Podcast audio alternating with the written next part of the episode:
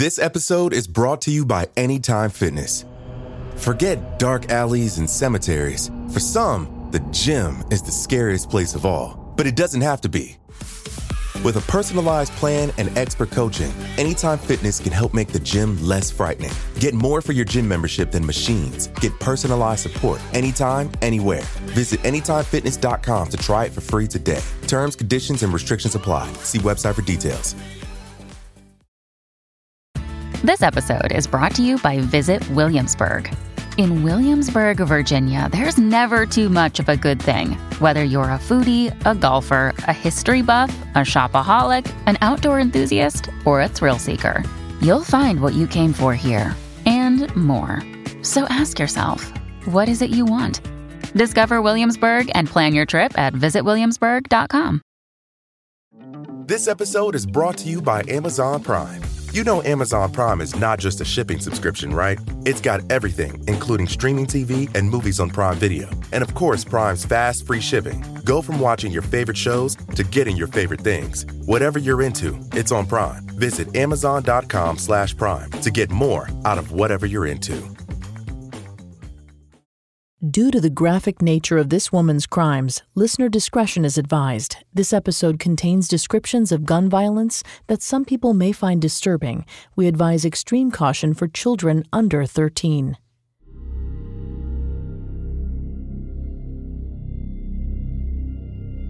At around 8 p.m. on a chilly February night, the female inmates at West Virginia's Alderson Federal Prison Camp were readying themselves for bed.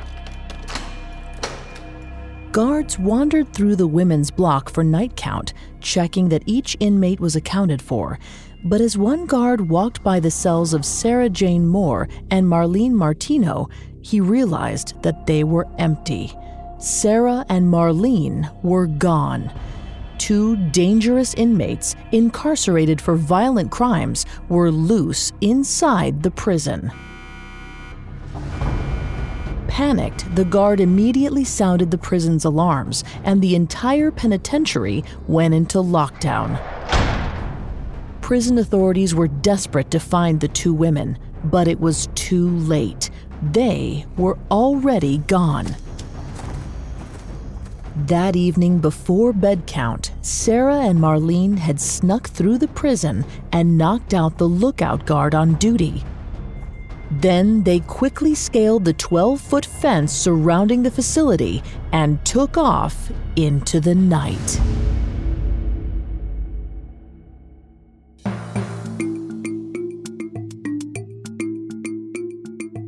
Picture a murderer, a gangster, a thief. Did you picture a woman? We didn't think so. Society associates men with dangerous crimes. But what happens when the perpetrator is female? Every Wednesday, we examine the psychology, motivations, and atrocities of female criminals. Hi, I'm Vanessa Richardson, and you're listening to Female Criminals, a Parcast original. You can find episodes of Female Criminals and all other Parcast originals for free on Spotify or wherever you listen to podcasts. To stream Female Criminals for free on Spotify, just open the app and type Female Criminals in the search bar. At Parcast, we're grateful for you, our listeners. You allow us to do what we love. Let us know how we're doing. Reach out on Facebook and Instagram at Parcast and Twitter at Parcast Network. Last week, we covered Sara Jane Moore, one of two women who have ever attempted the assassination of a U.S. president we discussed Sarah's childhood and discovered how her involvement in San Francisco's radical scene culminated in a plan to assassinate President Gerald R. Ford. This week, we'll cover how Sarah's increasingly violent radical actions transformed the trajectory of her life forever.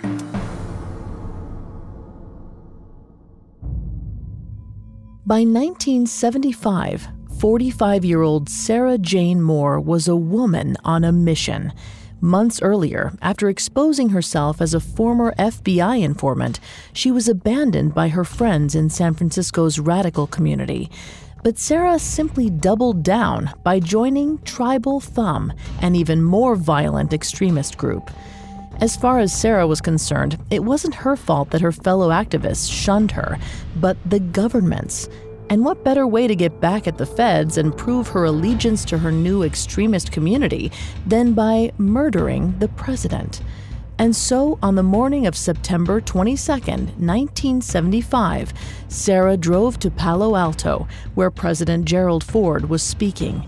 She had a 38 caliber pistol in hand. While Sarah had found several reasons to resent the U.S. government, her decision to assassinate President Ford may not have been entirely her own. In fact, it's likely that it was a classic case of groupthink. Before we continue with Sarah's psychology, know that while I'm not a licensed psychiatrist or psychologist, I have done a lot of research for this show.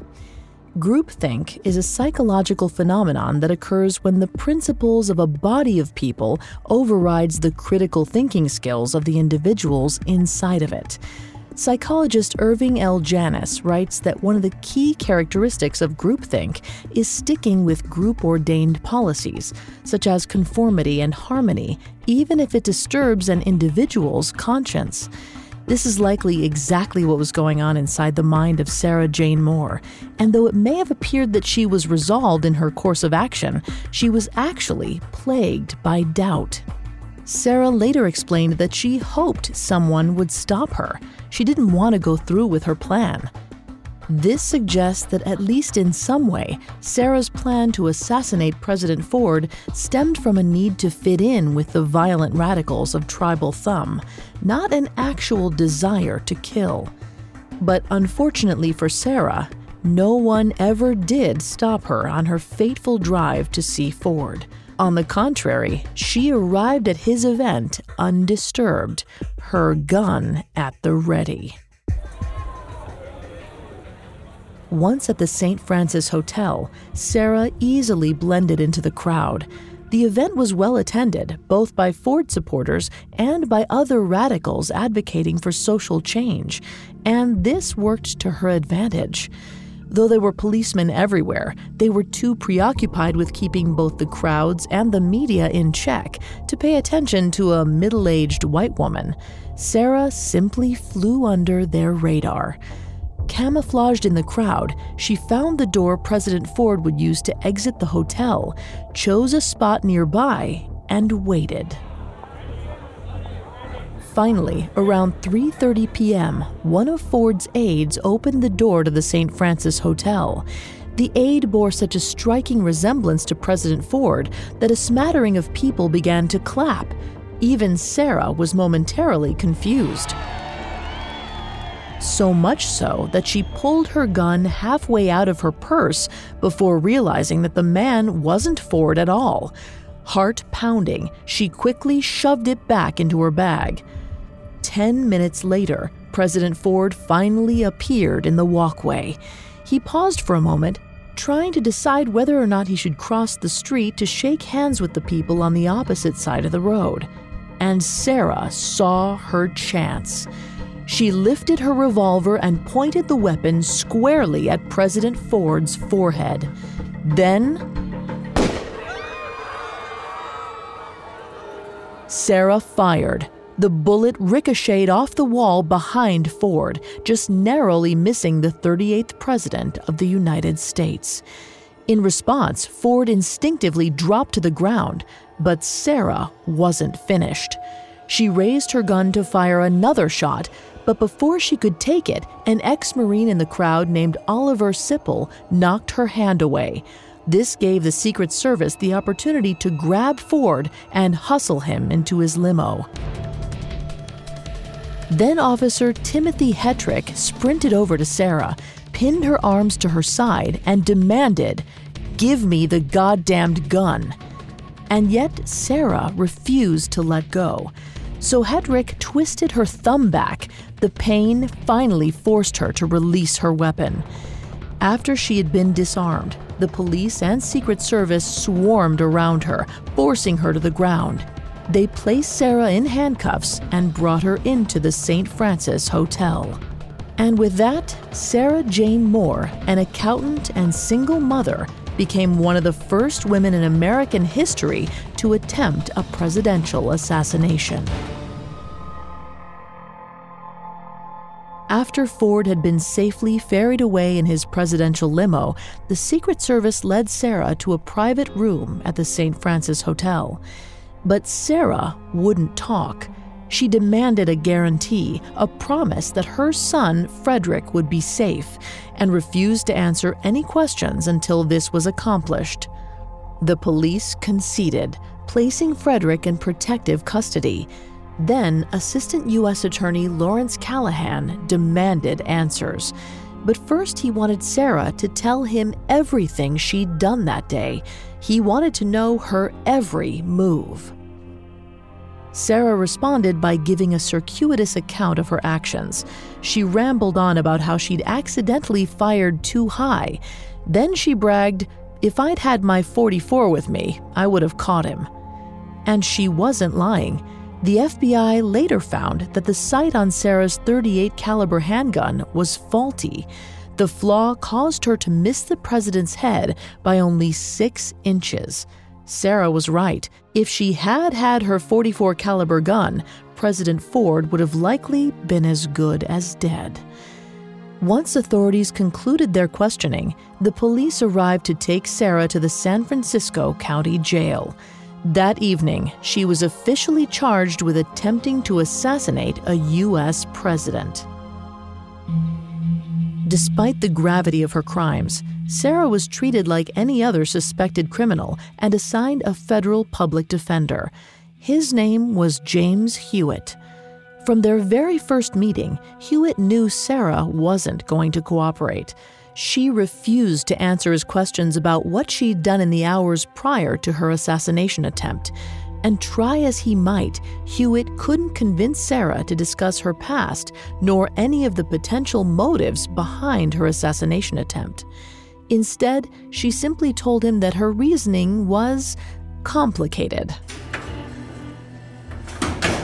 Unable to extract any more information, the authorities put Sarah in jail for the night the next morning, on September 23, 1975, U.S. Magistrate Owen Woodruff set Sarah's bail to what would amount to half a million dollars today. Officials discussed the possibility of a so called mental factor in Sarah's case, but she refused to be labeled insane, even though an insanity plea would have opened up the possibility of a lighter sentence. Hewitt speculated that this was because Sarah wanted to go down in history as a crusader rather than someone suffering from mental illness, even if it meant more jail time.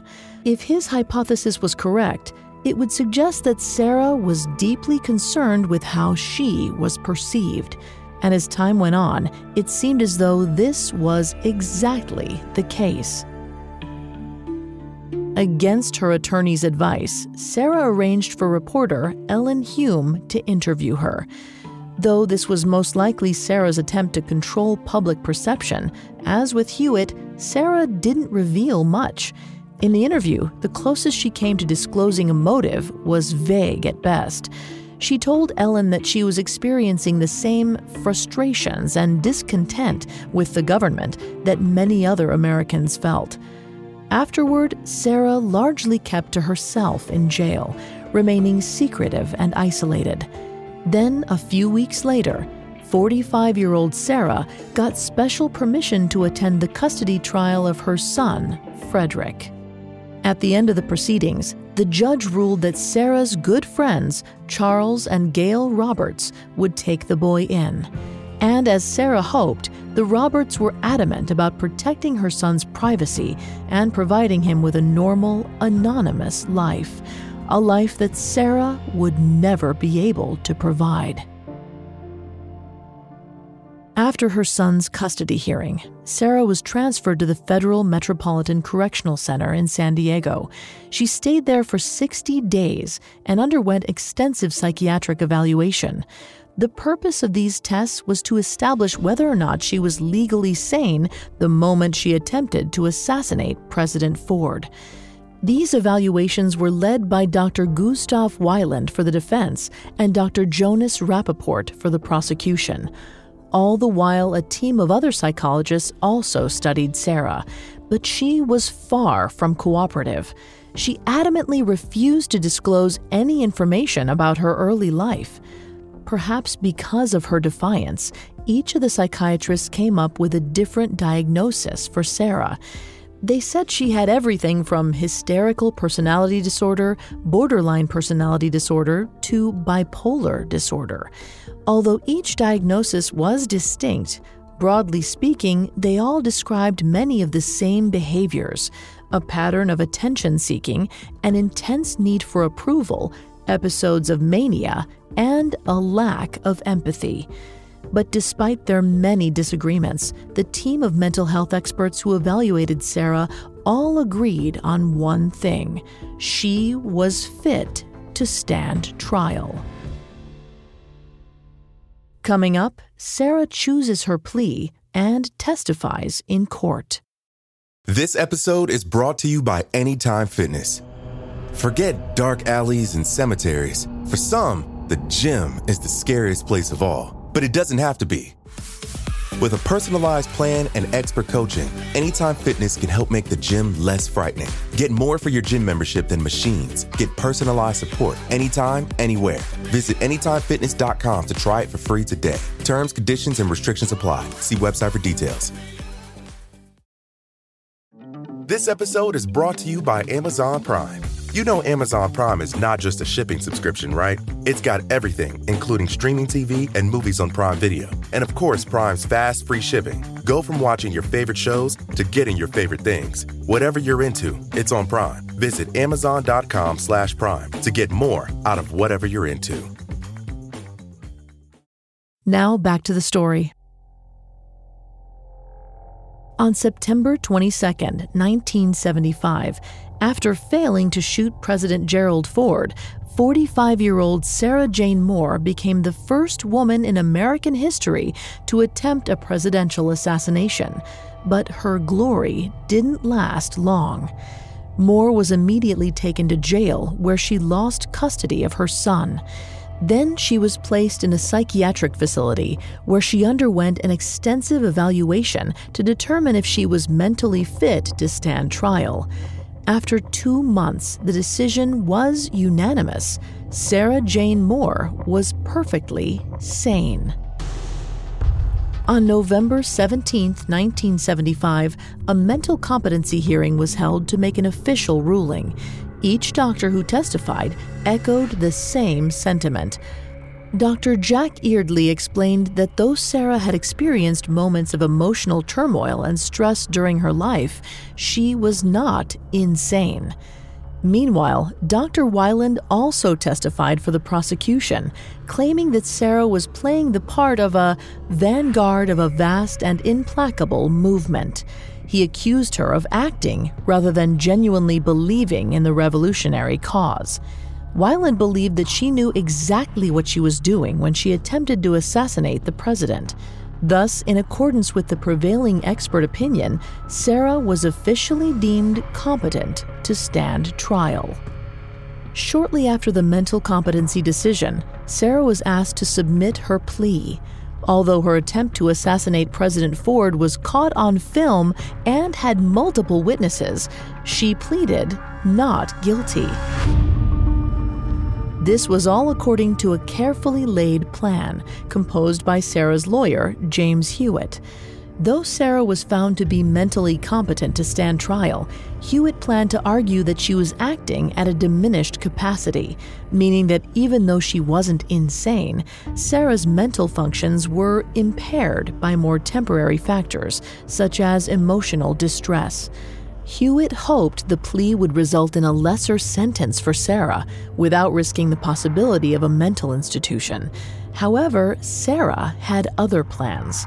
She pushed back against Hewitt's diminished capacity argument, insisting that she was completely in her right mind when she committed the crime.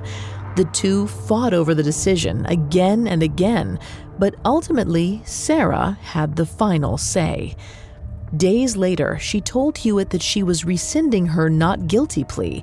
She'd made up her mind. She was pleading guilty.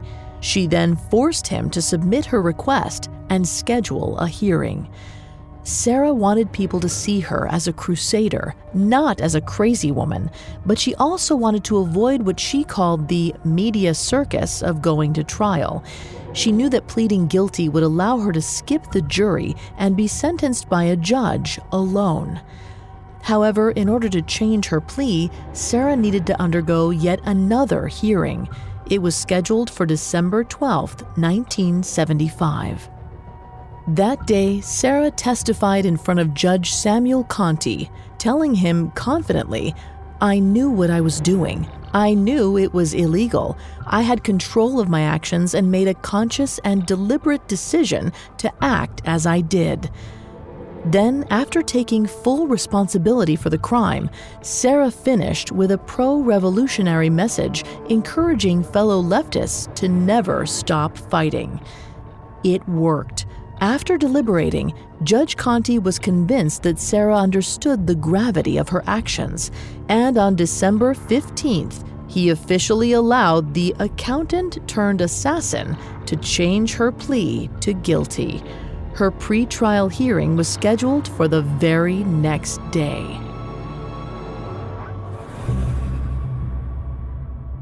During the hearing, Judge Conti primarily wanted to determine whether or not Sarah acted alone. He suspected that she'd been influenced by Tribal Thumb. The group was well known for its extremist ideals and violent tactics, and it seemed far more likely that the single mother was working as their pawn. But when Conti asked Sarah whether she'd been influenced to shoot President Ford, she refused, simply telling him, I'm not going to answer that.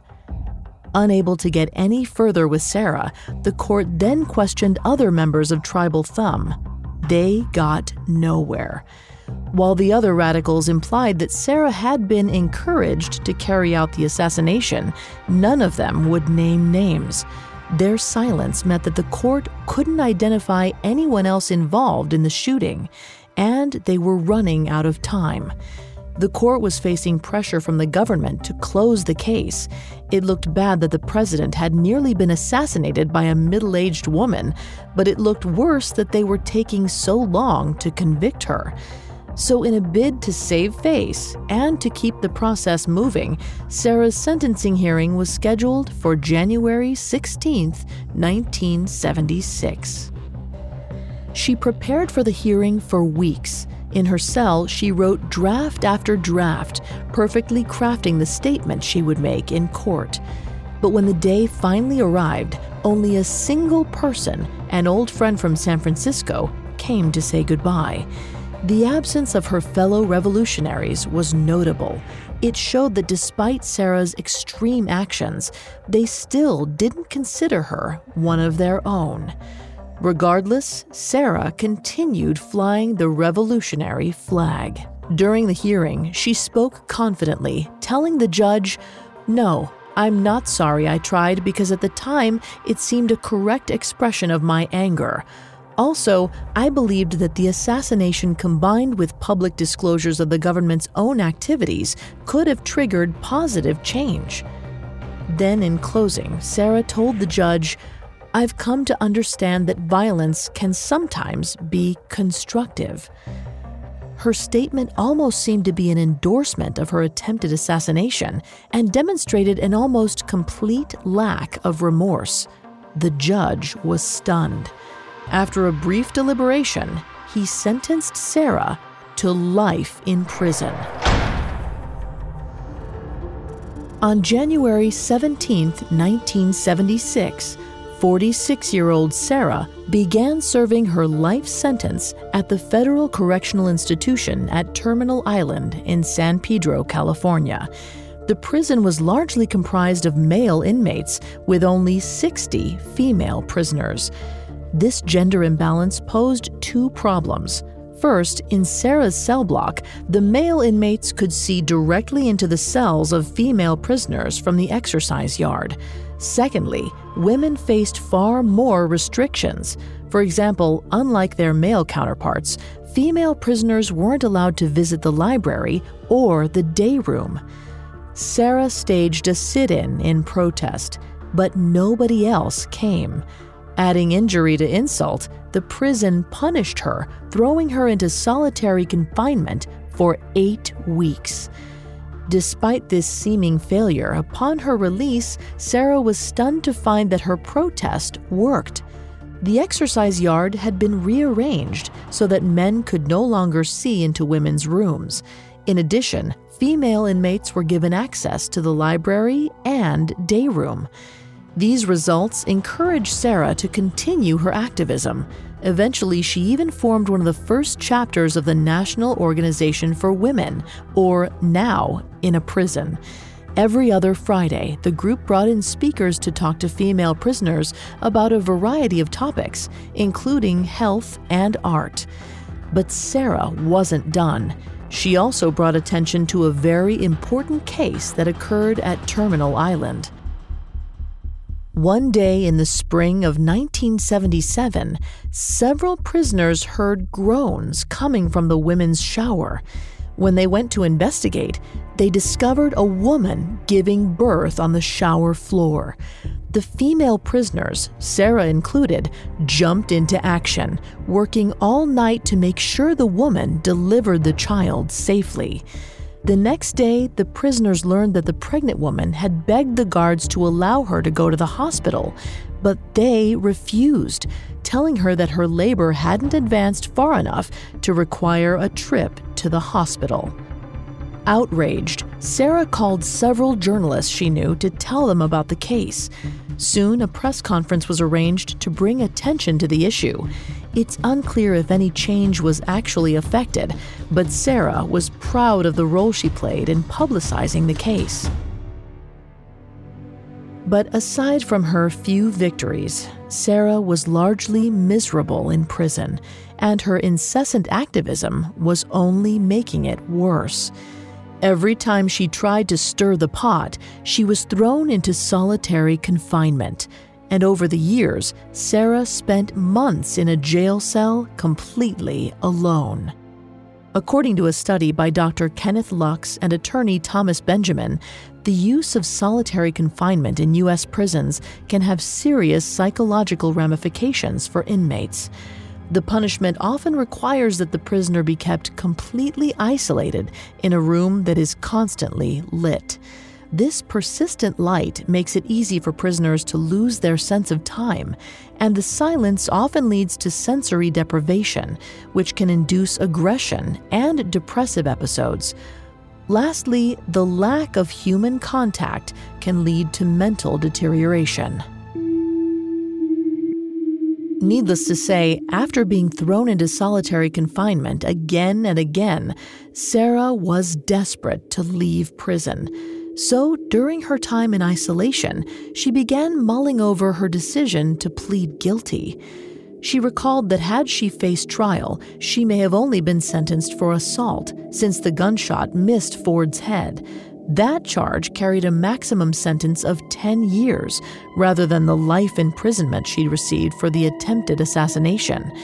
Sarah had chosen, against all advice, to plead guilty. But now, staring down the barrel of potentially decades of isolation, she wasn't sure she'd made the right decision she began brainstorming ways that she could change her plea and receive a trial. After days of thinking it over, Sarah decided she would argue that her lawyer, James Hewitt, hadn't represented her properly. She would claim that she hadn't fully understood the plea that she entered. It was a long shot, but it was her last chance at getting out. So Sarah got to work finding herself a new lawyer. Soon, 47 year old Sarah found attorney Peggy Garrity Edwards, who agreed to take on her case pro bono. In an attempt to gain a retrial to reverse her guilty plea, Edwards filed a motion to vacate her sentence. A hearing was set for April 15, 1977. Once again, Judge Conti resided over the proceedings. At her hearing, Sarah claimed that she didn't trust her former attorney, James Hewitt. She also told Conti that she had never fully understood her guilty plea and instead felt as though she was rushed to make a decision by the courts. But Judge Conti was having none of it. He brought up evidence from Sarah's assassination hearing showing that she did, in fact, understand her plea and trusted her attorney. As further proof, he pulled up an interview with psychologist Dr. Eardley, where Sarah had said of her lawyer, Hewitt is delightful. No doubt in my mind that he is proceeding in what he genuinely feels are my best interests, both as a client and as a human being. And with that, Judge Conti denied Sara's motion. Sara would not take no for an answer. Instead, she pushed her case to the United States Court of Appeals. However, in 1979, they also denied her motion. After that, it finally began to dawn on Sara that she would be in jail for the rest of her life. But just as she was about to give up hope, a move to a new prison lifted her spirits. In July of 1977, the federal incarceration system began sending women from across the country to a new high security facility in West Virginia called Davis Hall. The location was a three hour drive from Charleston, Sara's hometown, where her mother, father, and children now lived. But Sara wasn't prepared to see all of her family. When her 24 year old daughter, Janet, attempted to visit her, Sara told the guards that she didn't have a daughter. Janet was turned away. It's possible that Sara did this because she felt guilty over abandoning Janet and her other children over 20 years before, and perhaps seeing her would have been too overwhelming. But regardless of her reasons, it was clear that the people Sara really missed while she was at Alderson were her friends in California. And as time passed, she only grew lonelier. But soon, she'd only make matters worse. Just as she'd done at Terminal Island, Sara continued to protest penal policies at Davis Hall. And just like at Terminal Island, she was constantly placed in isolation. These severe punishments made Sara feel like the prison staff was targeting her, and her fellow inmates weren't much better. Sara also claimed that they often harassed and bullied her. Having been subjected to solitary confinement so many times, the punishment began having serious effects on Sara. According to journalist Geri Spieler, Sara's letters delivered a constant refrain of loneliness and seclusion. She wrote that during her stay at Alderson, she was going through a very bad time. In February 1979, after spending about a year and a half at Alderson, Sara had reached her breaking point. Fearing a life in prison peppered with consistent stints in solitary, she decided to escape with a fellow female inmate named Marlene Martino. Marlene, like Sara, was serving a life sentence for conspiracy to commit murder. Though the two women had that in common, it's unclear what else their relationship was based on. But despite these tenuous ties, the two were brought together by their intense, mutual desire to leave Alderson, and soon they began planning an escape. After slipping out of their respective cells, Sara and Marlene hit a guard over the head with a makeshift weapon, knocking him out cold. Then the two women scaled a 12 foot fence topped with barbed wire and hopped over. Once they were beyond the prison's boundaries, the two didn't stop to take in their new freedom. Instead, they took off running, escaping into the surrounding woods. Coming up, Sara and Marlene adapt to their new life at large. Now, back to the story.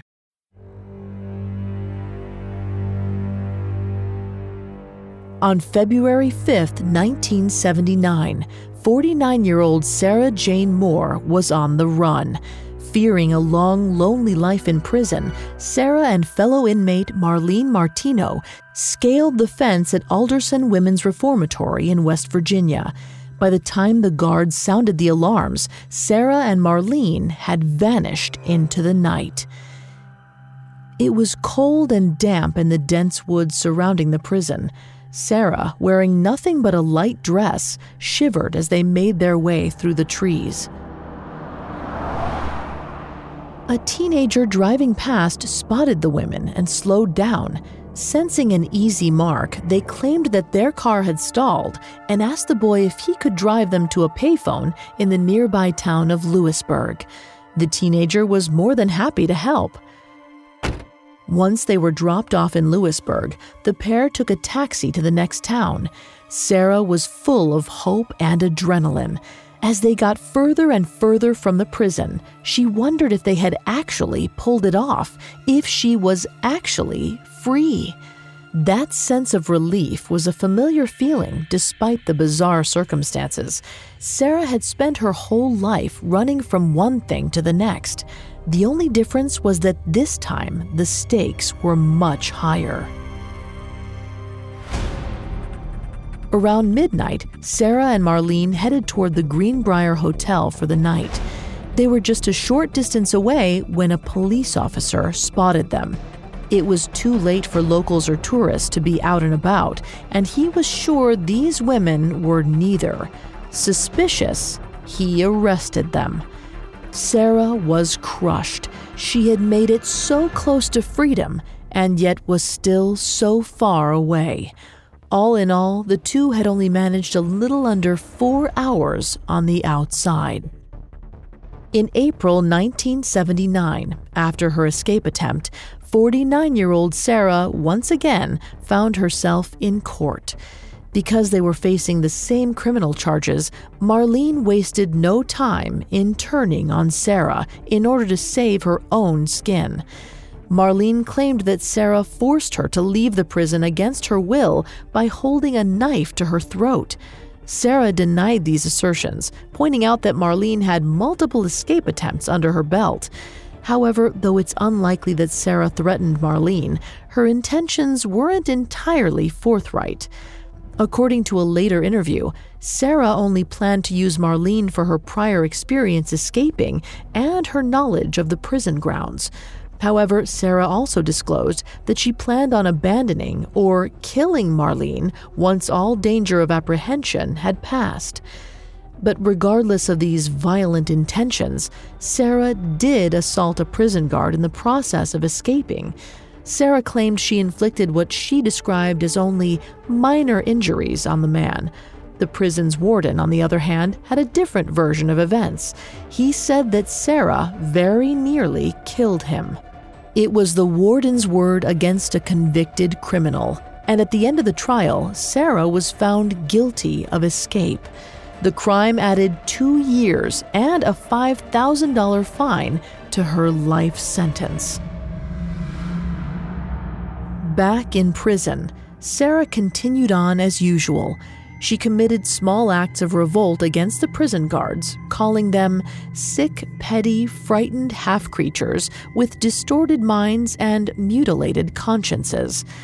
As a result of her rebellion, she once again spent most of her time in solitary confinement. But in August 1979, Sara once again had had enough. She submitted press releases to local news outlets announcing a hunger strike. According to Sara, she would fast until her death to get out of solitary.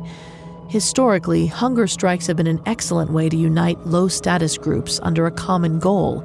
According to S. Alexander Haslam, a psychology professor at the University of Queensland, hunger strikes are a powerful statement of social identity, allowing the disenfranchised to promote the collective cause to the total exclusion of personal interests.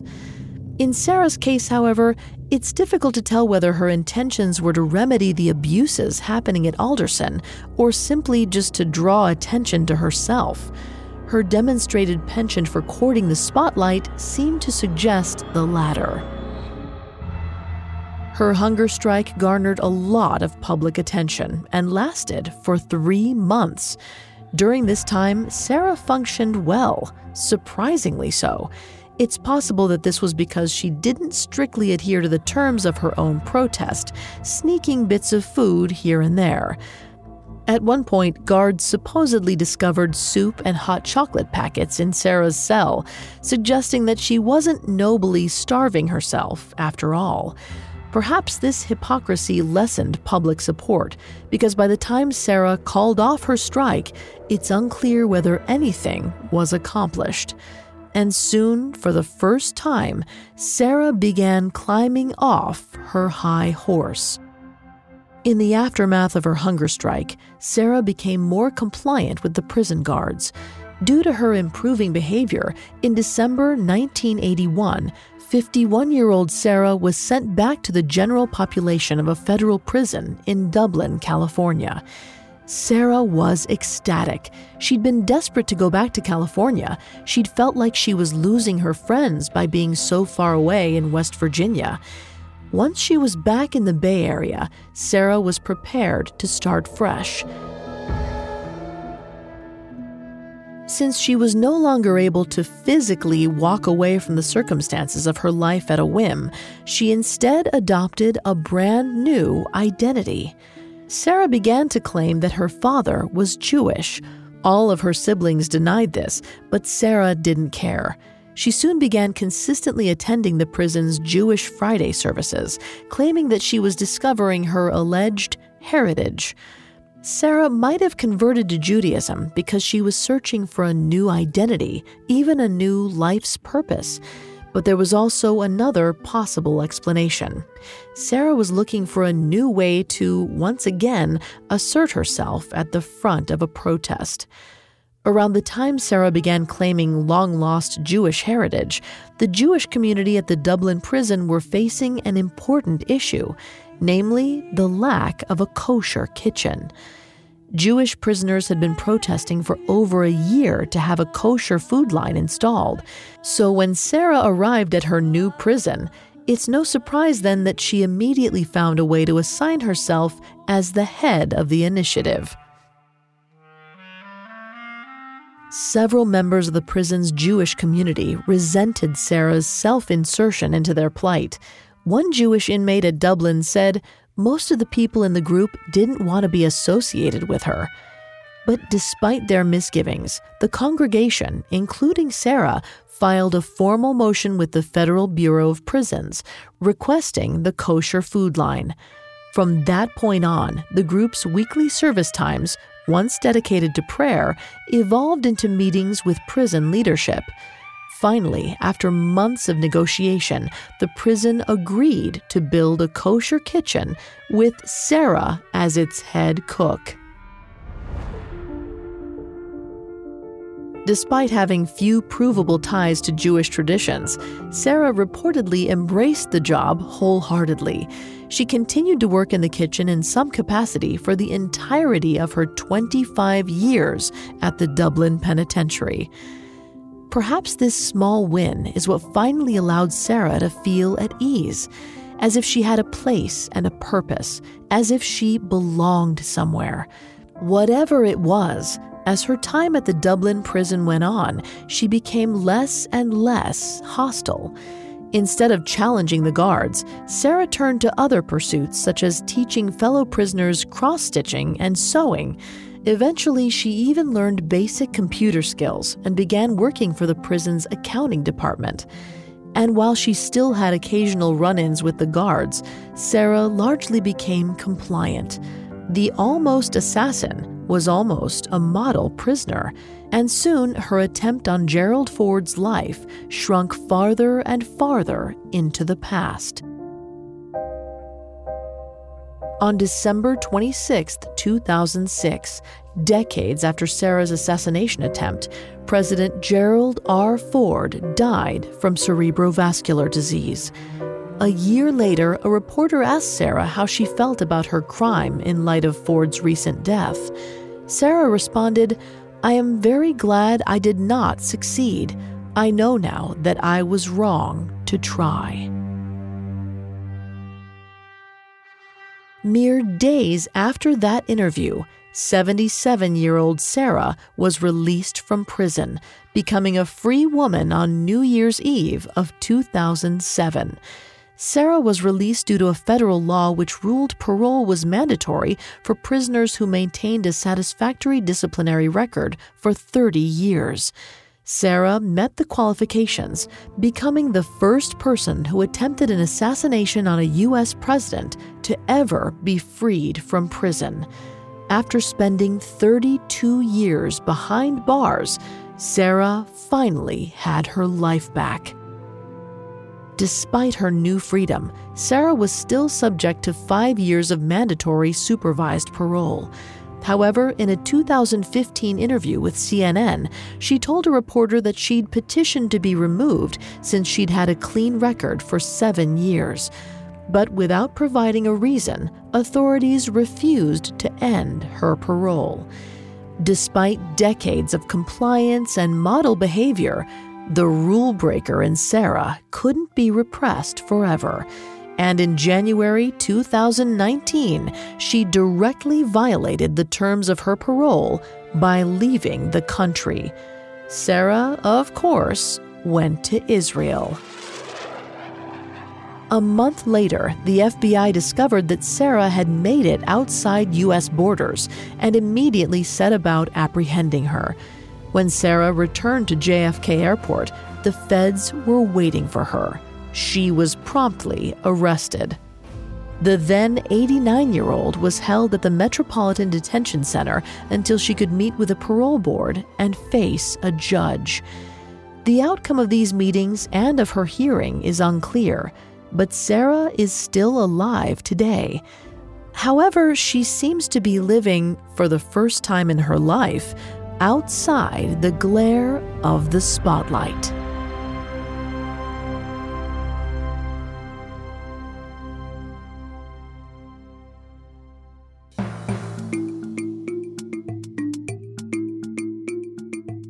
Thanks again for tuning in to Female Criminals. We'll be back Wednesday with a new episode.